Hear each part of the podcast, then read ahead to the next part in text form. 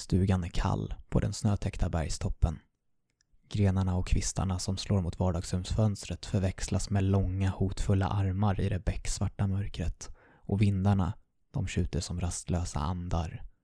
Ingen vågar gå ut, men ingen vågar heller stanna inne. Någon är nämligen ute efter dem.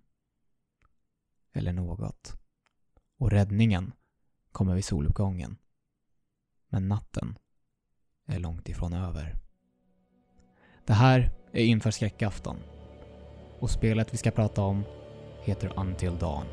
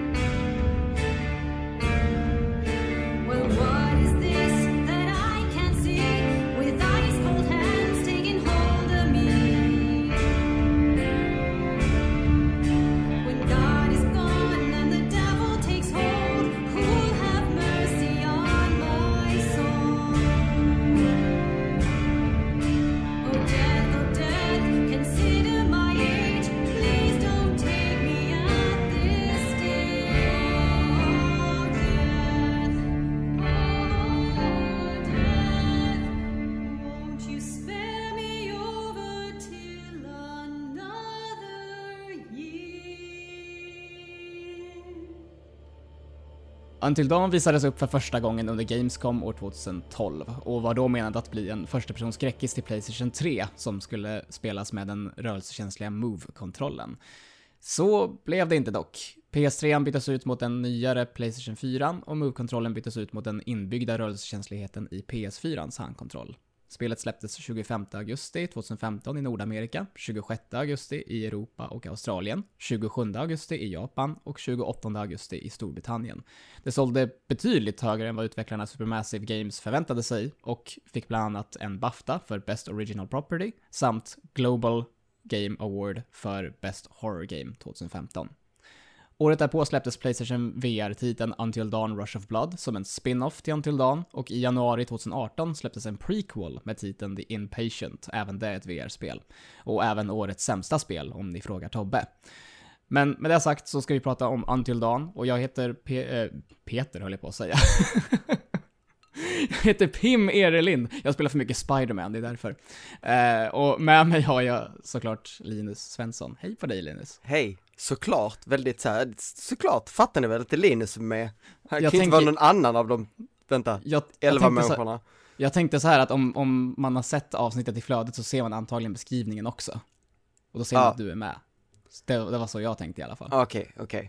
Okej, vi gör om det där. Vi spolar tillbaka. Vup, och så säger vi, högst oklart har vi med oss Linus Svensson. Hej! Mycket bättre, ja.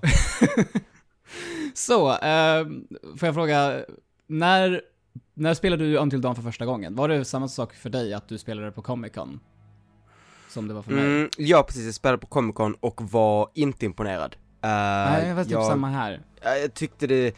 Alltså det var ju snyggt, men det kändes extremt klyschigt. Och bara... alltså det kändes verkligen som den dåliga versionen av spelet det är. Typ, alltså det man inte förstår när man känner på en liten del av det i ett sån session är att spelet är fullt medvetet om klyschigheten och det är en poäng. När man bara spelar det så känns det som att det bara är klyschigt and that's it. Så att nej. Det är inte enkelt att göra en vertical slice av Until Dawn. Nej. Alls. Nej, gud, nej. För det är precis som du säger, så jag minns redan liksom i starten att det var lite så här: okej, hur kommer det här bli? För då fick man ju frågan, tycker du att filmer eller tv-spel är läskigare? Och det på något sätt skulle påverka din upplevelse. Och den där så tänkte jag bara, jag vet inte riktigt vad, hur det här är relevant eller hur det här kommer forma spelet på något sätt. Men, och sen så var det ju liksom, det var gott om jump scares, men det var jättesnyggt visuellt. Och det var väl typ det man tog med sig. Ja. Och jag minns specifikt att jag sa det till Alicia som jag var med på Comic-Con det året. Jag sa det att alltså, antingen så är det här den här jätteklyschiga tråpproppade röran som kommer att kännas kanske läskigt för de som inte spelar skräck ofta, men för de som har sett de här tråporna väldigt många gånger så kommer det här vara extremt tröttsamt. Eller så kommer det vara någonting i stil med, kanske inte exakt som det, men åtminstone nära, eller försöker vara som Cabin in the Woods. Alltså mer att det är genre-kritiskt. Ja men precis, och Cabin in the Woods, Scream-hållet där. Men precis. Och vilket väl lite är vad det är, utan att göra den medvetet metagrejen om det, utan det bara är vad det är med glimten i ögat typ. Ja men precis. Det var en ju pastisch. Absolut inte. Ja men precis, det är pastisch, absolut. Och sen så vad som gjorde att det liksom inte behövde vara meta på något sätt överhuvudtaget var väl att det gick ut väldigt mycket på att du som spelar i princip är regissören i skräckfilmen som det här spelet egentligen är.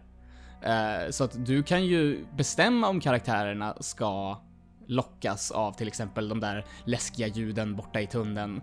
Alltså jag känner mig som en så jävla idiot när jag bara, ett läskigt ljud, jag följer det. Och så dör karaktären bara, ja just det. Så hon dog där alltså, den karaktären. Ja. Men samtidigt, jag tycker det är det som gör att Until Dawn känns rätt bra. Att det är så här, om man vill ha den upplevelsen då kan man få den, men verkligen försöker man hålla alla vid liv så går det också. Man kan verkligen forma sin egen skräckfilm nästan.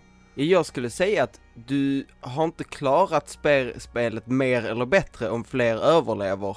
Du har bara fått en annan story. Ja, nej men verkligen så. Så jag var väldigt nöjd. Jag tror jag spelade med min roommate David. Jag tror vi hade nog ihjäl i princip. Alltså det var få människor, det var en eller två tror jag som klarade sig ut i slutet. Men jag var såhär, det var inte missnöjd över någonting. Jag kände, det var vår upplevelse, det var vårt spel, det var vår berättelse. Alltså jag var ju raka motsatsen. Jag tror alla överlevde förutom två.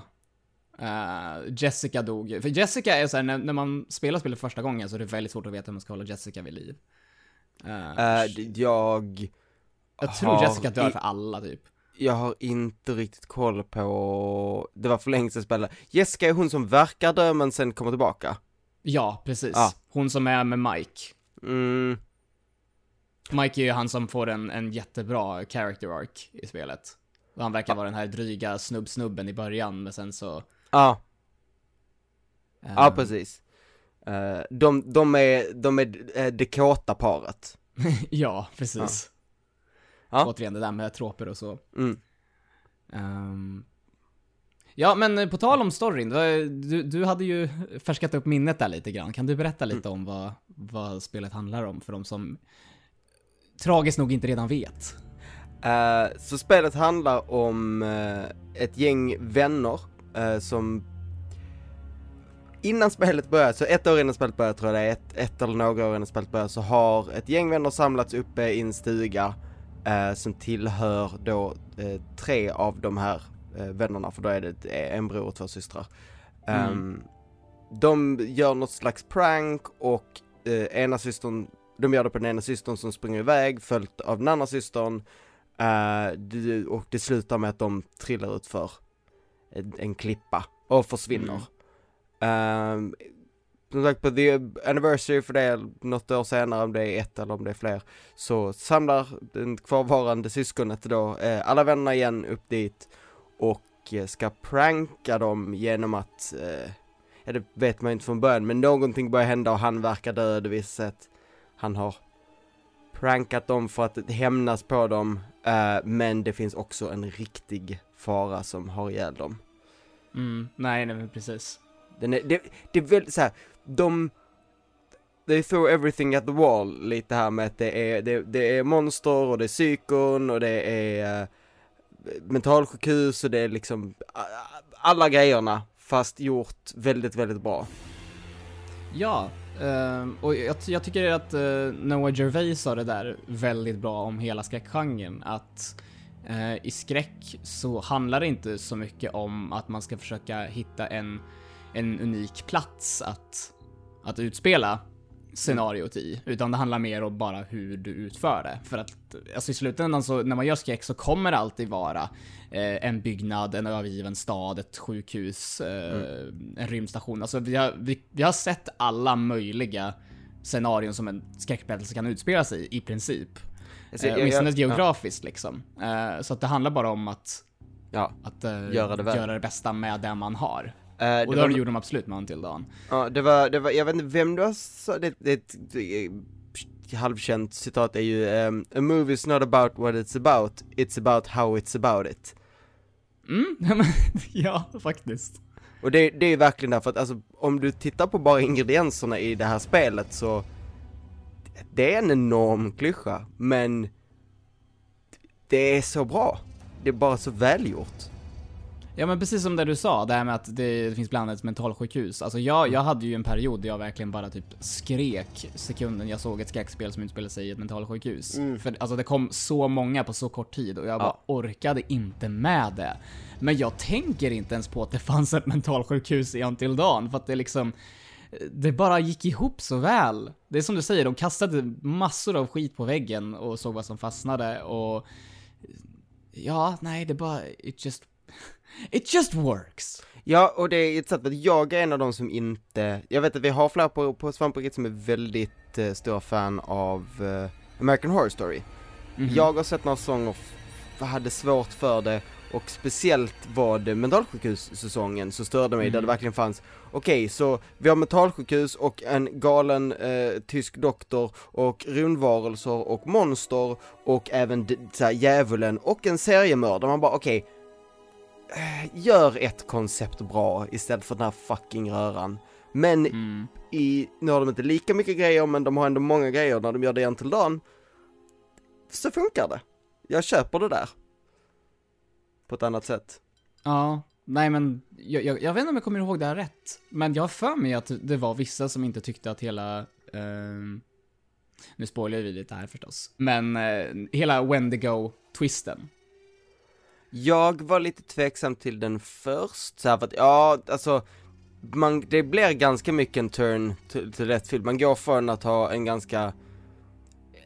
en typ av värld där det finns, men det finns ett psyko, det finns mentalsjukhus, gamla mystiska saker. Men sen när man går Wendigo-hållet och det blir liksom monster, då blir det lite en annan ton, men när allt var sedan done så han följer ändå på sidan av att men det funkade.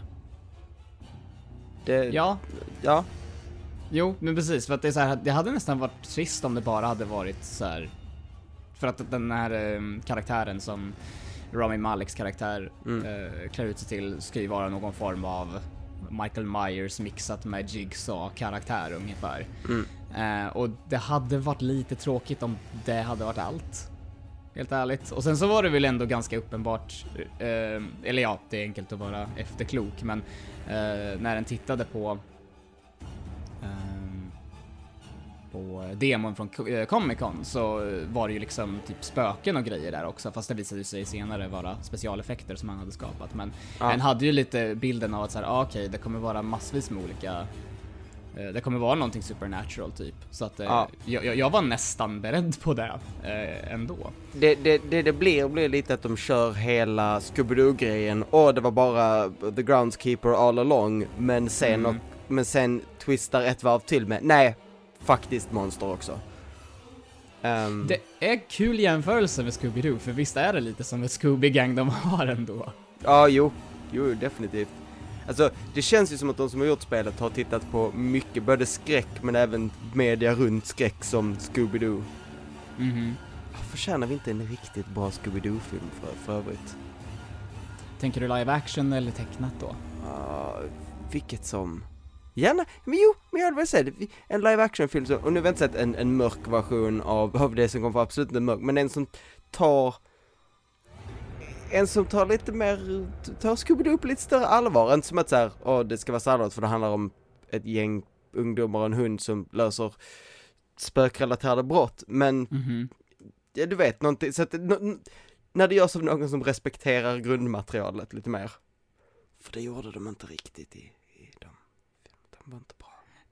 Nej, kanske inte lika mycket som de borde. Nu är inte jag någon så här Scooby-Doo-puritan eller så som kan. Nej, gud, inte jag heller. Men det kändes ju lite annorlunda. Ja. Men det här kanske är den tråkigaste idén ever, för att det här säger man om typ alla properties någonsin. Men Telltale och Scooby-Doo? Nej, alltså nej. Bara sluta. Telltale ska sluta. Jag vill inte ha med Telltale-spel. Jag är ledsen. Okej, men vad sägs om Supermassive Games och Scooby-Doo då? Ja, det hade jag. I would fuck with that. Definitivt. Nu är det så här. Det här var ett väldigt bra, som du sa, ett spel som blev större än vad de hade tänkt. I övrigt har Supermassive varit extremt hit and miss. Ja, det bör alltså, ju... Som Inpatient nästan... var ju tydligen svindåligt. Railshooter var ganska kul tyckte jag, i det lilla jag hann testa. Men det var mest också för att det var VR och Railshooter, det var så här, ja, det var... VR funkar, alltså så länge VR funkar någorlunda så är det nästan alltid ganska kul. Men ja, de känns som att de har varit lite fram och tillbaka. Vad heter det här? Hidden Agenda kan jag försöka på. Vad sa du? Hidden Agenda. Ja, hur var det? Du har spelat det, va? Ja, det har jag. Och det var ju... Alltså rent idémässigt så är det ju... Det är en jättebra idé. För det känns som att spela ett typ brädspel eller någonting som med typ The Resistance, fast med sina smartphones och med liksom ett tv-spel framför sig med rörliga bilder och grejer. Det är en svincool idé. Och liksom det har ju varit Supermassives identitet väldigt länge. De har ju varit med och jobbat väldigt mycket med Move och alltså sådana peripherals överlag. Så att de är ju verkligen fortfarande on-brand. De har fortfarande samma vision som de hade när de startade företaget. Men ja, Hidden Agenda var ju tyvärr bara ett lesser Until Dawn. Tyvärr alltså. Det kändes som att Until Dawn var mer begränsat. Och sen så förstår jag att det är så här, om man ska spela ett spel tillsammans, man ska ju spela det med folk i tanken, då kanske det inte ska vara 9 timmar långt. Men Hidden Agenda var liksom alldeles för kort. Och vem som... Alltså när hela spelet går ut på att lista ut vem är skurken och vem skurken är hur uppenbart som helst redan från första sekunden man ser hen. Då kanske man ska göra om i storyn lite grann. Bara lite. Men det är ju en intressant sak med Hidden Agenda, är ju att det känns som att Hidden Agenda är gjord som en reaktion på att de insåg att alla co-opade Until Dawn. Until Dawn är ju ett straight single player-spel, men nästan alla jag vet har spelat det med någon som en typ co-op-upplevelse där man har diskuterat val tillsammans och liksom upplevt det ihop. Som jag har knappt spelat. Jag har spelat igenom hela spelet, men jag har knappt spelat spelet för att det var inte jag som höll kontrollen för mesta av tiden. Nej, alltså för mig har det också varit liknande situationer. Jag vet inte om det var under min andra genomspelning eller om det var min tredje, för att jag spelade det här spelet flera gånger på raken när det kom. Jag var stört förtjust i Until Dawn. Men jag minns att det var ett tillfälle när jag fortfarande bodde i en ganska stor lägenhet, så bjöd vi hem massor med folk. Och så sa vi då bara, ska vi spela Until Dawn? Så kan folk sitta med och liksom byta handkontrollen med varandra och hjälpa varandra att fatta beslut och så. Ja, men vi gör det. Vi spelade nästan färdigt hela spelet den kvällen. Vi var så jäkla into it. Så det är som du säger, det är jätterimligt att de ändå gjorde Hidden Agenda. För det var ju det jag tänkte också, att det, liksom, det märks ju att de såg hur folk spelade Until Dawn. Men det är lustigt att när de väl försökte göra ett spel som anpassades utifrån det så blev det inte lika bra. Men så var det ju också det att det gjordes ju på betydligt kortare tid. Vid ett mycket mindre projekt. Ja. Så det ska bli spännande att se hur det blir nu när de kommer med en slags skräck anthology-grej. The Dark Pictures Anthology. Ja. Som börjar med, vad heter det nu då? Man of Medan. Ja. Som är någon mini-skräckberättelse i den här antologiserien. Jag vet inte hur många spel de kommer släppa, men det är ju mindre spel i en stor serie. Å ena sidan är det ju väldigt kul att de gör vad de har gjort bra, men också lite tråkigt att antologistgrejer är oftast inte lika bra som The Full Thing, känns som. Det är möjligt. Jag känner att jag kan inte minnas när det här är gjort i skräckspelsammanhang senast. Och därför är jag lite intresserad. Det jag är bara rädd för är att varje enskild episod kommer att kännas lite kort och så här. Ja.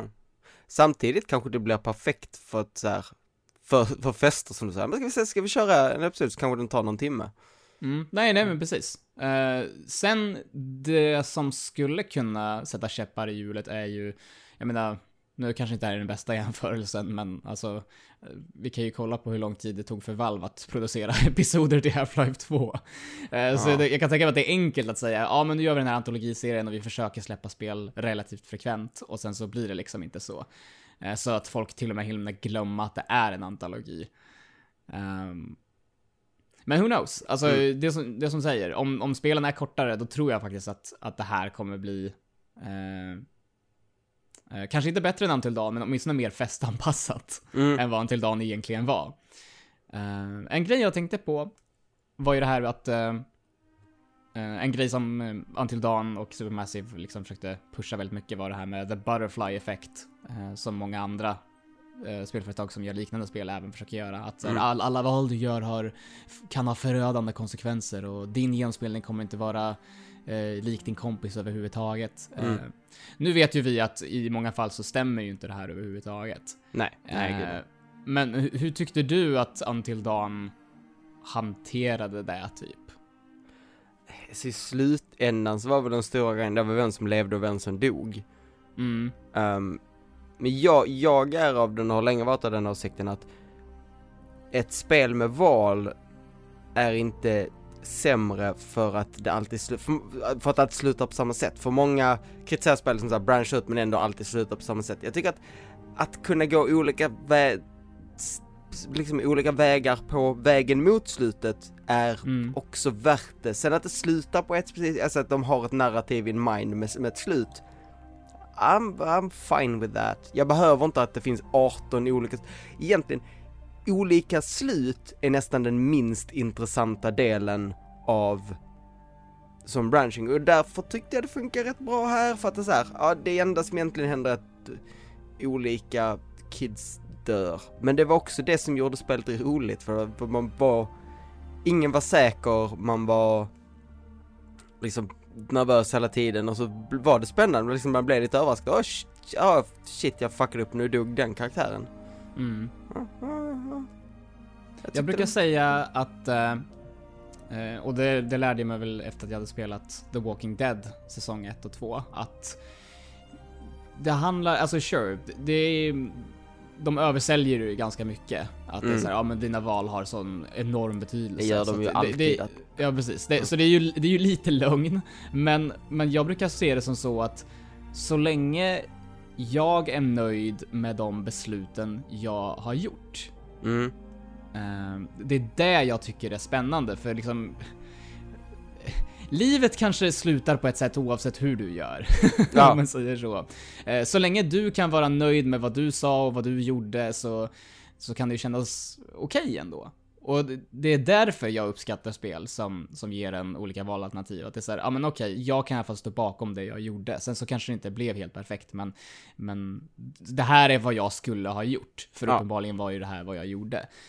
Samt att, i spel som typ Heavy Rain eller liknande grejer, då handlar det ju mest om att så här, då vill man bara ha det bästa slutet. Ja, men man vill här inte ha fanns det inte ett bästa slut. Nej, precis. Precis. Man kan ju argumentera att det bästa slutet är att alla överlever. Oh sure, det är ju kul när folk inte dör. Jag skulle argumentera att eftersom det är ett skräckspel så är det bästa slutet när en överlever. Ja, men egentligen så är det ju så. Och det är därför det är så spännande. För att man kan verkligen avvika från klyschorna helt och hållet, eller bara omfamna dem och låta kaoset ske. Eller helt, inte ens fatta att det är en klyscha att jag ska nog följa det märkliga ljudet. Som jag gjorde. Men ja, du träffar en poäng där, för att jag minns inte från genomspelningen att det fanns många tillfällen där jag kände att de val som var tillgängliga inte matchade vad jag ville göra i den situationen riktigt, eller att det inte... För ofta i sådana spel så kommer det ett val och så blir jag irriterad för att, antingen för att men, jag hade inte gjort någon av de två sakerna, båda de sakerna är dumma, låt mig göra det bra valet, eller att man väljer en sak och sen har de varit väldigt dåliga på att beskriva alternativet, så att karaktären gör något helt annorlunda än man tänkte. Typ, de har en replik och så läser man den straight och bara, men det är en bra replik, och sen säger karaktären den som ett jävla as. Jag bara tänker direkt på LA Noir. Jag spelade här, det, men var det mycket man typ, som... Man svarar ju typ... det står ju inte exakt vad polisen kommer säga ens. Det står ju typ så här... lie, som i att så här, ja, men jag vet att du ljuger, eller doubt, som att det är så här, ja, men jag kan inte bevisa att du ljuger, men jag tror du gör det. Och är det fel alternativ så är det liksom bara, tycker man doubt, bara, jag vet att du högg ihjäl henne och slängde in henne i bilen, jag vet det, erkänn det bara. Och man bara, herregud, lugna ner. Jesus Christ. I wanted to do good cop, not bad cop. Ja, precis. Och så är det så här, fallet handlar inte ens om ett styckmord, det är bara någon som typ stal en glass liksom. Ja. Och Carl Phelps bara, I know you did it! You keep lying to me, and I'll send you and your baby to jail. Ja, nej, det tenderar att balla ur så när man inte får se vad hela, vad hela svarsalternativet egentligen består av. Ja. Det som jag tror också att det funkade bättre i... det var både att de var bättre på att hantera vilka alternativ du fick och hur de presenterade dem, men också det faktum att det är ett skräckspel med en massa ungdomar gör att du accepterar och nästan förväntar dig att saker ska vara lite mer överdramatiska och lite larviga. Du vill kanske inte att karaktärerna ska göra det absolut smartaste och mest rationella beslutet, för att det hade varit det hade inte passat genren. Nej, precis. Och jag tycker också att hela Until Dawn egentligen är jättebra kritik mot och det här är någonting som jag håller på i, det känns som jag säger det ofta, men det här är någonting jag gör en krönika om just nu. Att många tycker ju att filmer och spel ska vara logiska. Alltså så otroligt logiskt att det är så här, men allting ska ha en förklaring, allting ska visas och det är liksom, det ska vara logiskt. Förutom när det inte ska vara det, för folk vill ju samtidigt inte att filmen eller spelet ska vara nedlåtande. Men ja, tittar de på skräckfilm så tänker de ofta, varför gjorde människan så där då? Va? Ville hända eller? Har du sett senare Song of Community? Nej, jag kollar igenom Community just nu och jag har inte kommit. Det finns lite spoiler, men det finns ett avsnitt där de berättar skräckhistorier. Ja, vänta, ja, den har jag ju sett. Ja, när Abed berättar en helt logisk skräckhistoria så här, oj, det är någon farlig ute. Då tar vi och ringer polisen på vår fully charged phones och sen ställer vi oss mitt i rummet med varsin kniv och bara håller koll på alla dörrar. Ja, tills står rygg mot rygg med varsin kniv. Ja, så här, och ingenting händer för att så här, de tog det absolut säkraste beslutet hela tiden. Ja, men exakt. Och jag tycker att Until Dawn ändå illustrerar hur jävla svårt det är att agera logiskt, så som folk påstår att det är så enkelt att göra. För liksom, sure, det finns säkerligen alternativ i Until Dawn som någon kan tänka på och bara, nej, men det här skulle ju jag ha gjort, som de inte kan göra. Men ofta så skulle det antagligen leda till att de dör ändå. Ska jag tippa? Det är en Wendigo där ute som om inte...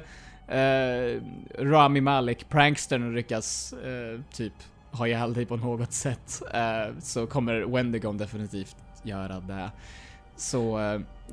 Spelet är rätt bra på att lura dig till att göra alla de här dumma klassiska misstagen.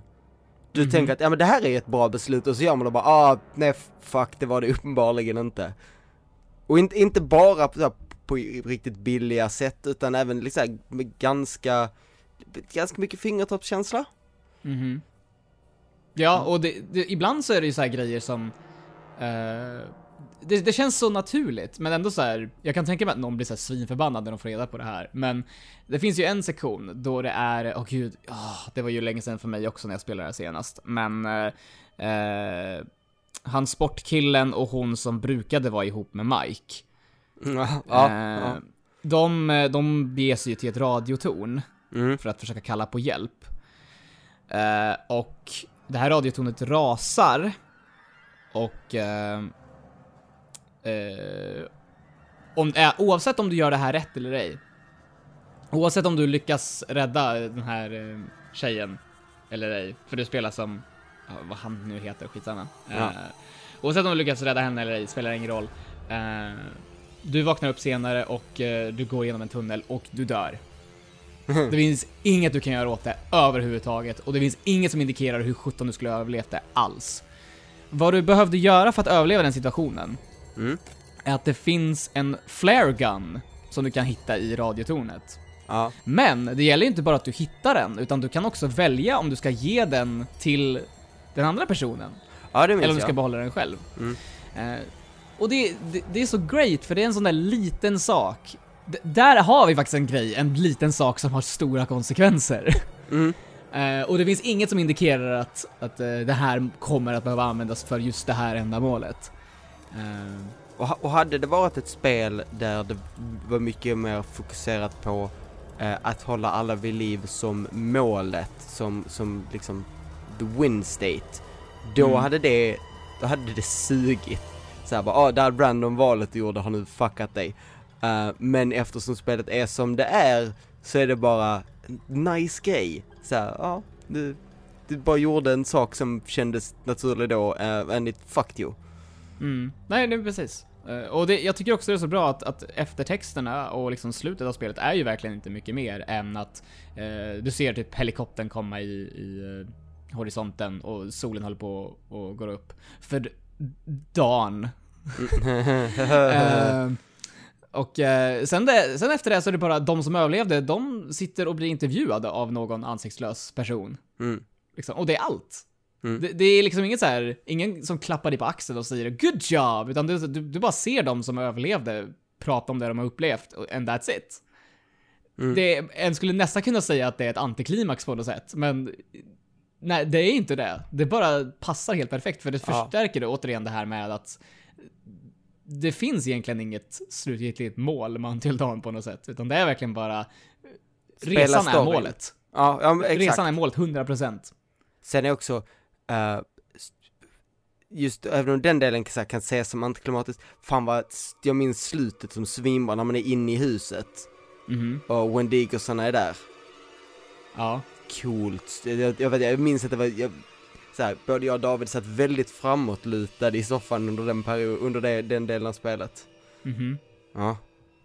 Alltså samma här, fast det dog lite för mig när, och det här var tydligen någonting som flera hade problem med innan det patchades bort. En av de sista grejerna man behöver göra om man vill att Hayden Panettiers karaktär ska överleva är att man måste hålla kontrollen blickstilla. Just det. Och det var tydligen, jag vet inte vad det här beror på, men tydligen var det något problem som sedan patchades bort som gjorde att kontrollen bara skuttade till, alltså inte bokstavligen som i din hand, men i själva spelet spelregistrerade det som att du gjorde en sån jättekvick rörelse. Så att jag gjorde ju allting helt perfekt, förutom att när jag höll kontrollen stilla så sa kontrollen ändå bara nej, nu är Hayden Panettier död. Och jag bara, fuck! Det är störigt, det var liksom inte mitt fel då. Då kändes det jävligt surt. Men samtidigt var det liksom, men det var fine. En ganska stor mängd människor överlevde ändå, så att det kändes ju bra. Jag tror hon var en av de få som överlevde för oss. Jag tänker, då måste det nästan vara 3 stycken som dog för mig första gången. Då var det ju Jessica. Jag vet inte varför jag kommer ihåg hennes namn och ingen annans. Jag kommer ihåg Jessica och Mike kommer jag ihåg förstås. Deras namn är verkligen så här vanligaste namn på folk i USA i den åldern typ. Eller mest klyschig i alla fall, så att typ huvudpersoner i skräckfilmer, det är Jessica, Mike och fan hette Hayden Panettier Sam? Jag tror hon hette Sam. Sam hette hon. Ja. Inblandade. Det är så Sam, Mike, Chris, Ashley, Chris, Ashley. Chris. Han spelas av av vad han heter. Jag glömmer bort vad han hette bara för det. James Bond. Nej, Crush. Moore. Nej, inte Moore. Han efter. Connery. Sean Connery, ja. Mike, Chris, Ashley, Emily, Matt, Jessica. Det är verkligen the most cliché names ever. Och ja, vilket är helt rätt. De har tonmässigt har de varit så jävla on point i hela det spelet. Mm-hmm. Verkligen stenkoll på vilken ton de ville ha och hur de skulle få igenom det. Ja, det är imponerande. Ja, men det är verkligen som du sa innan, det är pastiche. Mm. Det känns lite som Stranger Things på det sättet. Att det är så här, det är alla de här... Det är alla de här grejerna som man har sett så många gånger tidigare. Men återigen, it just works. Mm. Det kan, liksom inte det vara sloganen för Until Dawn? It just works. Det är lite som, ett så här remix eller en samplingsbaserad låt. Mm-hmm. Typ så här, man har bara tagit massa olika samplingar och satt ihop dem på ett sätt som bara, this is nice. Until Dawn är vaporwave. Exakt. Vi har nu definierat Until Dawn. Som många undrar så är det bara att beskriva det så. Den hetaste taken av dem alla. Yep. Until Dawn actually vaporwave. Åh gud, vi hör av oss till BuzzFeed nu. This is when it happens. Nej, men om vi ska prata om typ... Har det här spelet haft någon stor inverkan på spelindustrin? Liksom, hur har arvet av Until Dawn levt vidare? Är det bara genom Supermassive eller har man liksom sett något sånt här på ett annat håll? För jag kommer inte på någonting. Nej, alltså det här är ju snarare en del i rörelsen startad av Telltale. Telltale hade en massiv påverkan när de gjorde sin grej. Det här är nog kanske det som känns mest triple A i hela den genren. Alltså det mest slipade, snygga i hela inte visual novel är fel, men ja du vet hela Telltale-genren. Ja, jag ska Telltale liksom ha blivit en egen genre nästan, för det är ju inte riktigt point and click. Nej, men det känns lite som en utveckling av point and click. Ja. Och det var kul att se det göras. För jag vet att nu har jag inte spelat jättemycket Telltale. Jag har mest spelat det där hemska Game of Thrones-spelet. Och mest blivit trött på det via andrahandskontakt. Men det var intressant att... Men det är mer... Så här, de är väldigt bra på storyberättande har jag hört, absolut sådär. Men de har ju gjort det i en väldigt...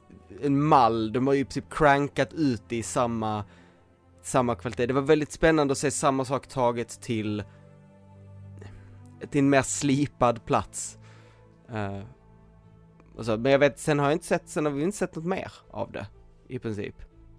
Nej, alltså det känns ju som att de som gör mest liknande spel, och de var ju där redan innan, det var ju Quantic Dream. Ja. Liksom, onekligen måste ju Heavy Rain ha haft påverkan på... Det är sant, de fanns ju också som är mer lika, ja. Och det känns ju lite som att när Supermassive kom med Until Dawn så var det lite så här, ni lyckades göra ett bra Quantic Dream-spel.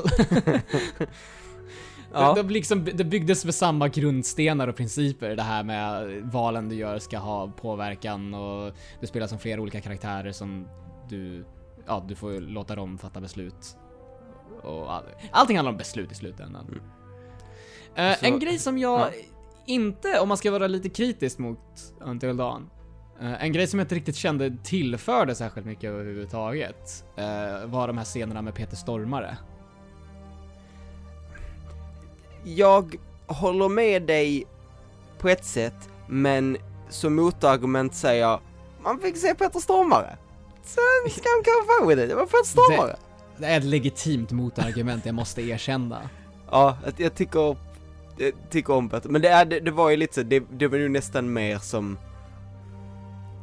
hade de inte fått Peter Stormare hade det kanske skrivit, men liksom klippts bort, men nu fick de Peter Stormare så. Mm. Ett av dem, det är inte så här, det är inte AAA-namn, men ett av dem är så här, det är inte skärmtätt, det är inte fel, men så här, men ändå hög, relativt hög kvalitet på liksom skådisar och så i spelet. Mm-hmm. Oh ja, det är det ju. Hayden Panettiere är ju kanske inte så här jätteeftertraktad eller så, men hon är ju en big deal. Är det hon är där man känner igen? Ja, nej, men precis. Peter Stormare är med, honom har man ju sett i snöiga filmer förut. Ja, och Malek var ju, det här var väl, jag gissar att de gjorde inspelning med honom precis innan han blev en big deal. Ja. För det var, du måste spelat in det innan eller ungefär samtidigt som tänk vår första säsongen av Mr. Robot. Nej, men det var väl någonstans där. Jag kommer inte ihåg exakt när Mr. Robot började, men nej, ja, men det känns som att det var runt den tiden som han bara, nu är han ju nu är han ju Queen, vad heter han? Och nu är han Freddie Mercury. Mm. Och då var, innan dess så var det ju så här, jag var med i en natt på museet. Ja, och han var med i War at Home, tror jag det. Den har jag inte sett. Nej, det är jättedålig sitcom. Gick på 5:an i det här sitcomblocket, så kom de hem från skolan, så gick det och så här, alltså det var länge sedan alltså.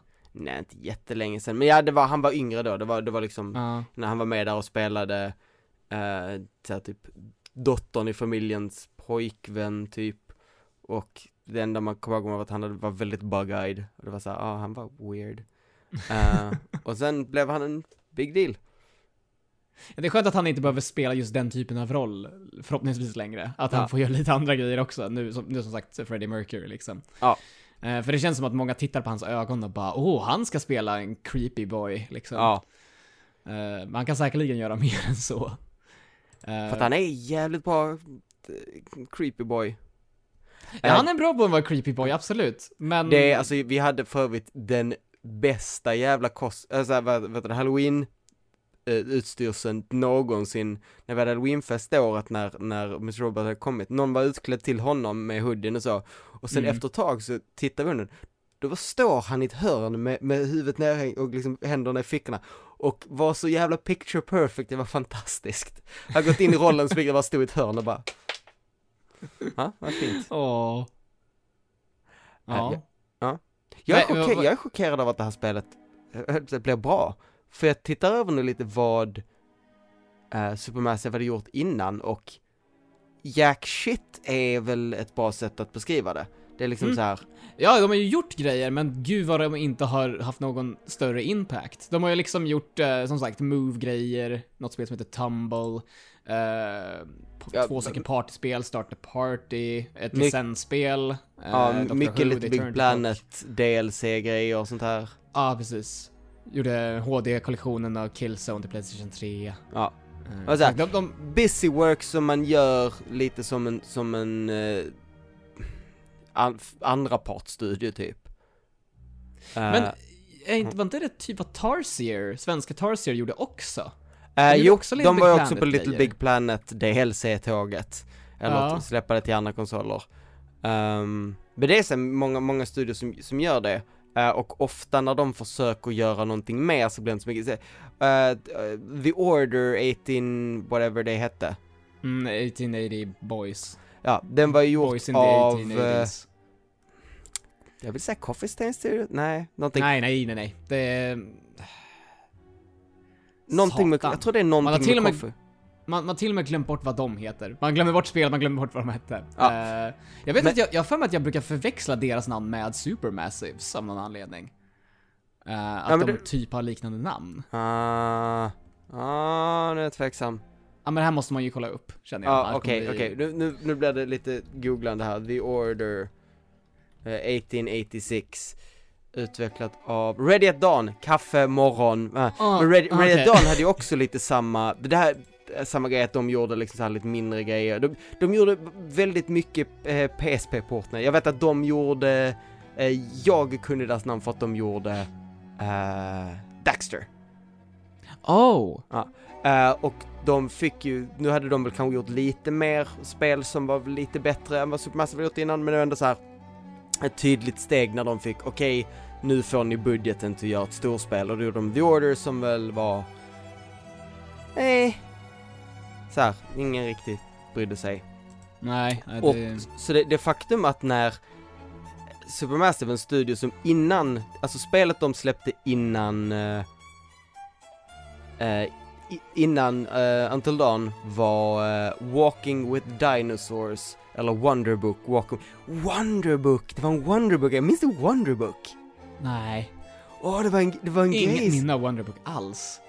Wonderbook var en grej som kom till PlayStation 3. Det var basically en bok du öppnade, så kunde du så här, typ vara augmented reality-grejer. Jag vet inte riktigt hur det var. Men så här, typ höll den framför kameran och så lästes det in grejer och så.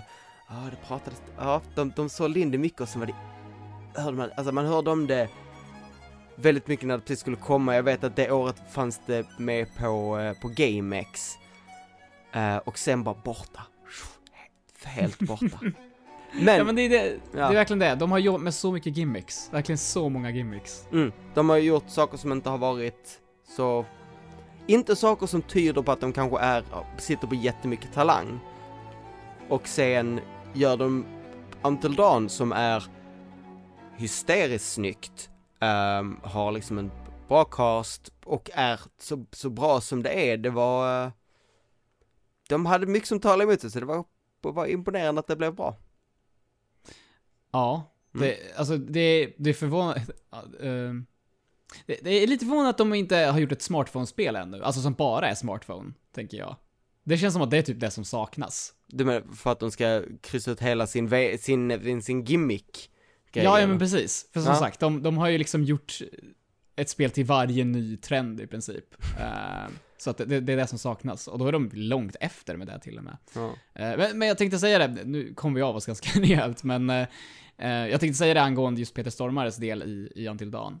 Anledningen till att jag kände att det kanske inte hörde hemma där. Det funkar ju av den anledningen att det är obviously Rami Maleks terapeut. Mm. Men det är ganska meningslöst egentligen. Ja, för vad det används som, och som det även användes i Silent Hill Shattered Memories, som det är så uppenbart att de har tagit det här rakt av från Shattered Memories. I det här spelet så fungerar det ju på samma sätt, att man fick svara på lite frågor, man fick göra typ enkla pussel eller så, eller kanske inte ens pussel, men bara så här peka på vad tycker du är läskigt, och sen så påverkades det i spelet.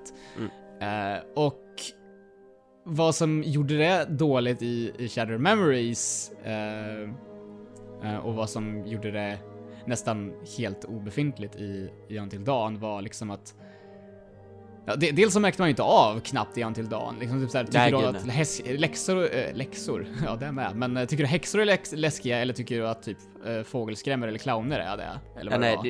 Jag skulle... det känns som att det inte gjorde någon skillnad alls.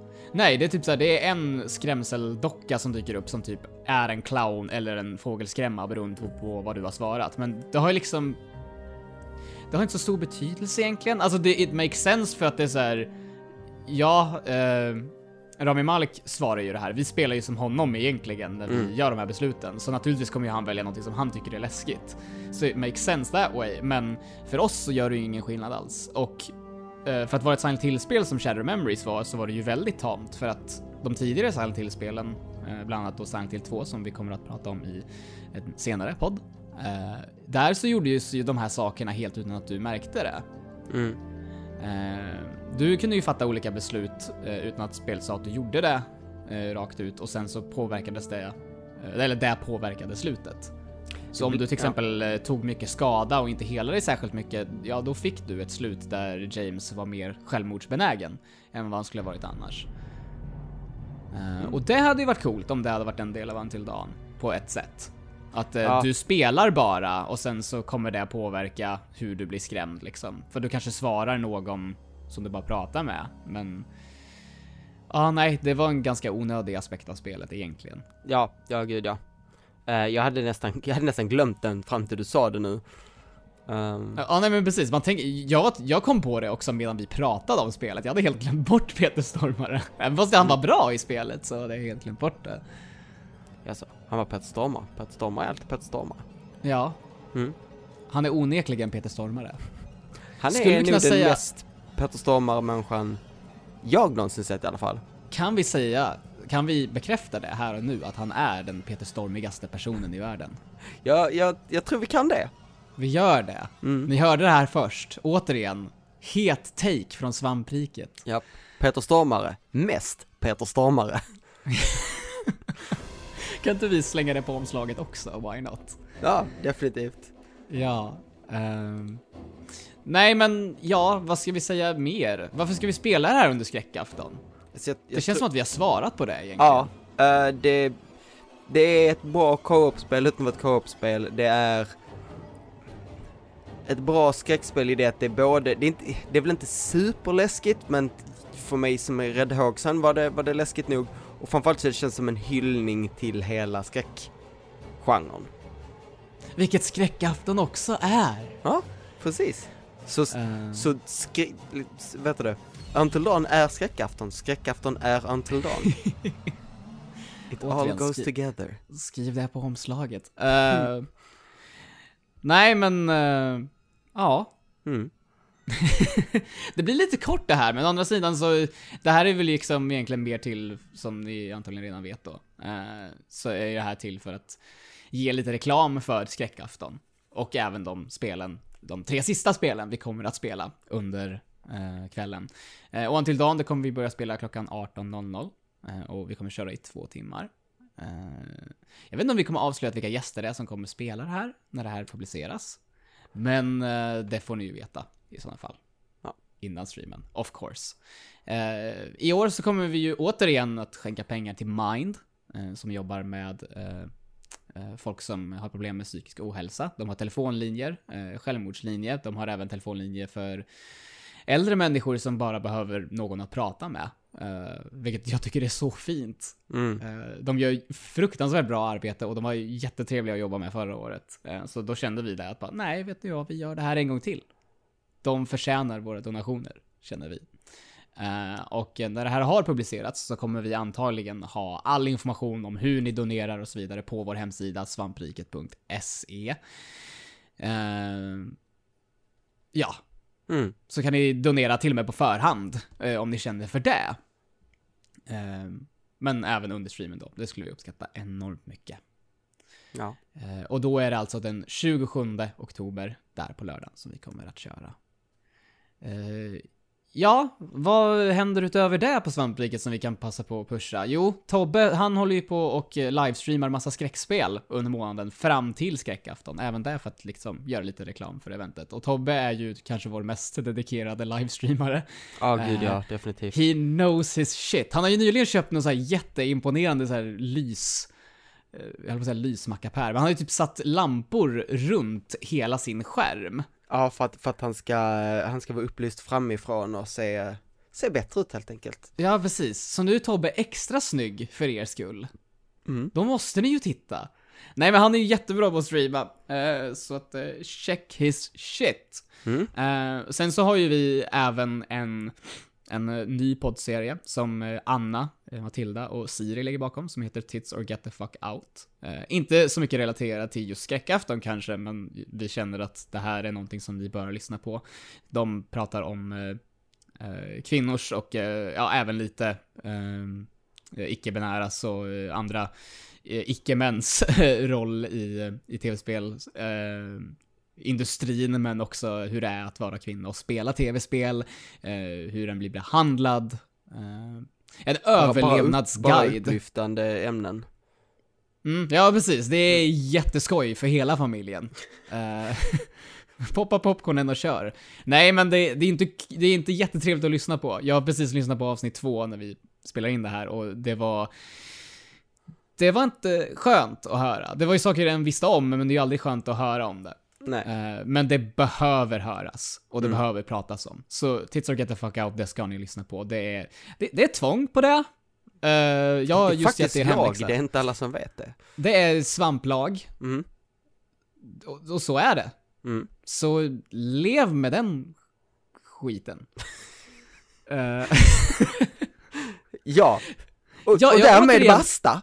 Ja, så är det. Märks att jag är dålig på att avsluta? Jag tror jag sa det under förra skräckafton också. Ja, you droned on.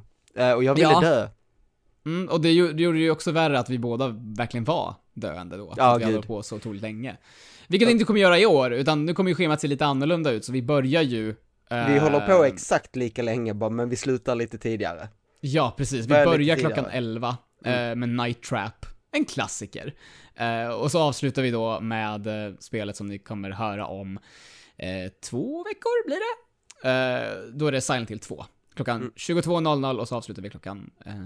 00, precis. Härnäst så kommer ni att få höra Ludde och Peter prata om Dead Space, som jag egentligen inte tycker är ett jätteläskigt spel, men alltså det är en klassiker. Jag kan inte förneka det. Det finns folk som tycker att det är jättebra, och det kändes som en rimlig pick för skräckafton. Definitivt. Så nästa vecka kommer ni få höra dem prata om Dead Space. Så att jag hoppas att ni är med även då. Och att ni är med under skräckafton. Men det är sagt, jag har varit PM Berlind, och med mig har jag haft Linus Svensson. Och det här har varit Inför skräckafton, och vi har pratat om Until Dawn.